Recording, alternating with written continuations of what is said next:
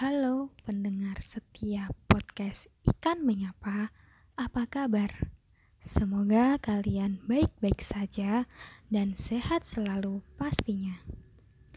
Kali ini podcast Ikan Menyapa hadir dengan episode baru. Selamat mendengarkan. Halo teman-teman semua pendengar podcast Ikan Menyapa. Kenalin aku ini Mutia Rova Sulistianingrum. Saya dulu juga mahasiswa UGM angkatan 2015, keluar 2019. Oke, halo Mutia. Oh ya Mut, kan kamu dulu anak perikanan nih Mut. Menurutmu perikanan itu apaan sih Mut? Hmm, untuk menurutku perikanan itu adalah kegiatan yang berkaitan dengan ikan. Nah, ini yang dimaksud itu dari ikan itu dihasilkan hingga ikan itu bisa diolah. Entah dari ikan ikan perikanan tangkap, meliputi perikanan tangkap, perikanan budidaya atau pengolahan perikanan. Nah, di situ juga adalah ada salah satunya ada kegiatan kegiatan orang yang seperti kayak nelayan, pembudidaya, bahkan hingga yang memasarkan atau yang membuat produk dari perikanan sendiri. Oke, berarti Mutia kalau sebagai alumni perikanan setelah lulus Apakah Mutia bekerja sesuai dengan bidang Mutia di bidang perikanan? Uh, kalau untuk dibilang bidang perikanan ya sesuai, tapi untuk program studi kurang ya. Bisa tapi tidak mendalami. Oke, mungkin bisa diceritain nih ke teman-teman. Uh, sebelumnya Mutia kan tadi udah diperkenalkan MSP, berarti sekarang bekerjanya di bidang perikanan di prodinya apa? Oh, uh, dulu saya manajemen sumber daya perikanan MSP dan sekarang bekerja di bagian budidaya. Oke. Nah, Mut, uh, tadi kan Mutia udah bilang nih tentang budidaya. Mungkin bisa di-spill nih.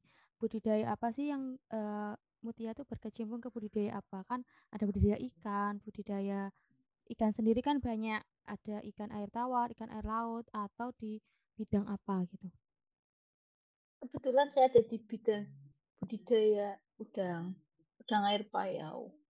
Oke. Di tambak milenial Jepara ya, Mut ya?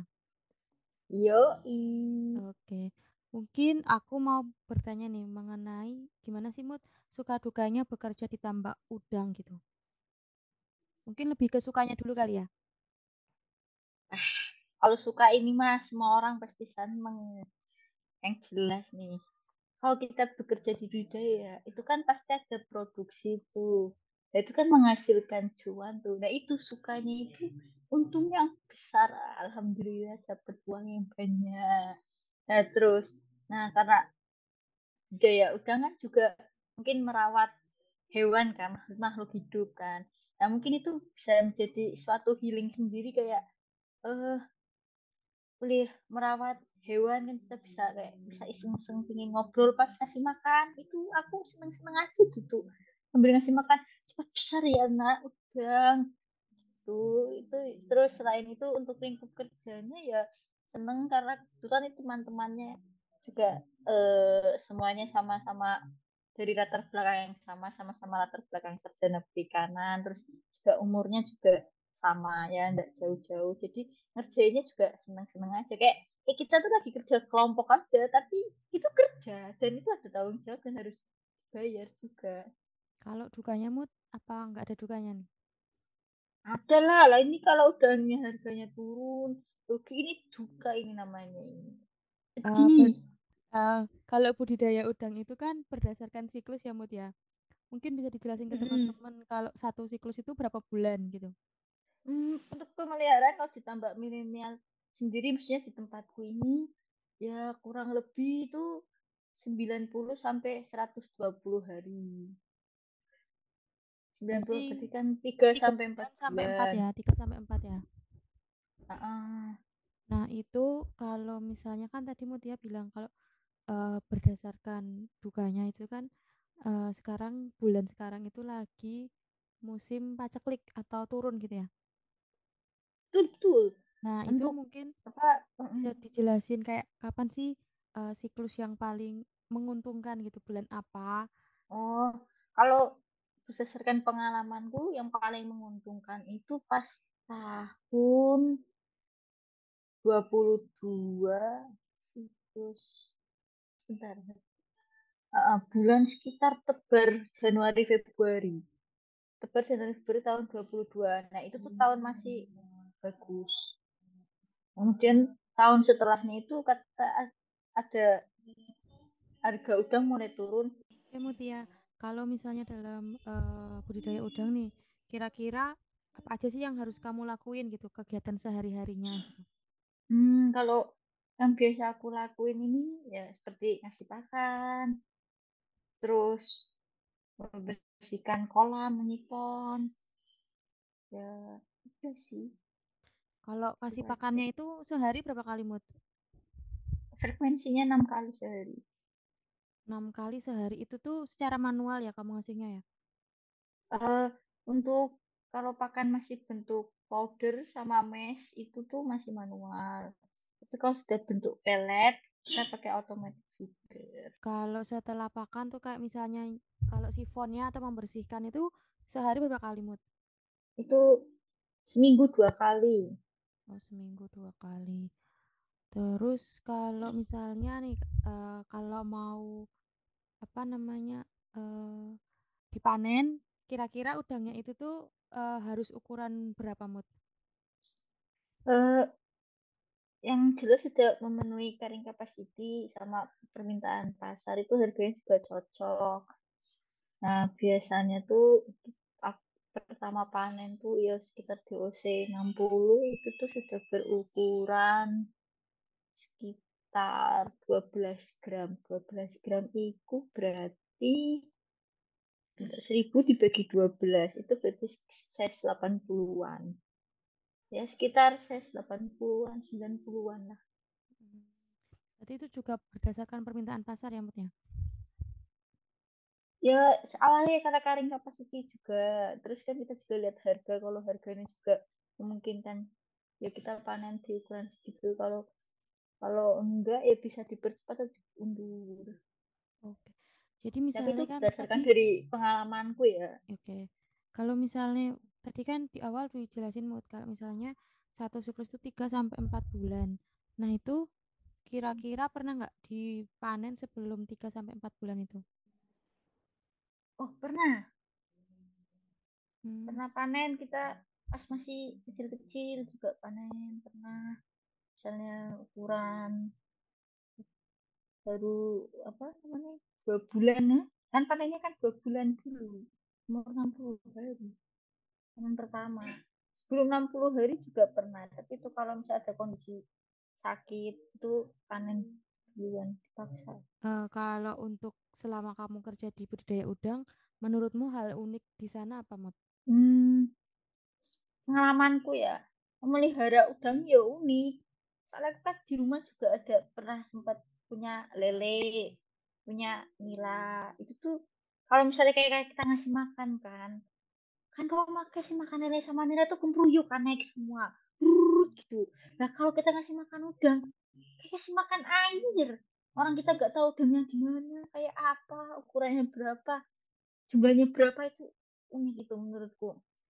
Ya berarti kayak kamu pingin lihat udang eh lihat misalnya lihat hewan apa peliharaan kayak misalnya peliharaan gitu yang dibudidayakan misalnya kayak udang apa ikan kalau ikan kelihatan nah nah ini udang gak kelihatan mana airnya itu kan apa namanya agak gak bening kan maksudnya warnanya kan agak coklat hijau nah nah itu kan gak kelihatan sama sekali. Dan udang kan ada di bawah berenang di tengah menengah ke bawah kan dasar. Otomatis kan gak kelihatan apa apa kan makanya juga tenggelam. Itu menurutku unik sih.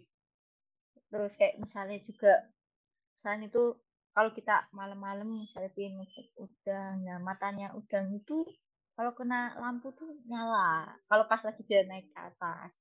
Nah kalau di ikan tuh gak ada yang gak kelihatan sama sekali kalau kalau ikan berdasarkan pengalamanku terus ya itu tadi balik lagi ya tadi kayak karena kita nggak tahu kalau kasih makan juga kayak yang rasanya ngasih makan ikan eh sama maaf ngasih makan udang kayak ngasih makan air jadi tuh kita nggak tahu itu ada jumlahnya ada ada udangnya apa enggak sih jangan-jangan itu ngasih makan air nih Nah itu uniknya. Kita cuma bisa lihat udang itu ya karena kita ngeliat lewat anco atau kita pas sampling jala.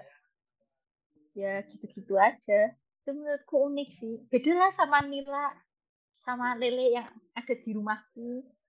Dari dua per perbandingan itu Mut, uh, lebih susah pelihara udang atau pelihara ikan lele atau nila? Kalau aku lele sama nila kan itu bukan buat dijual kan, cuman kayak ya gebut-gebut aja sih orang rumah buat di rumah buat konsumsi sama bagi-bagi tetangga.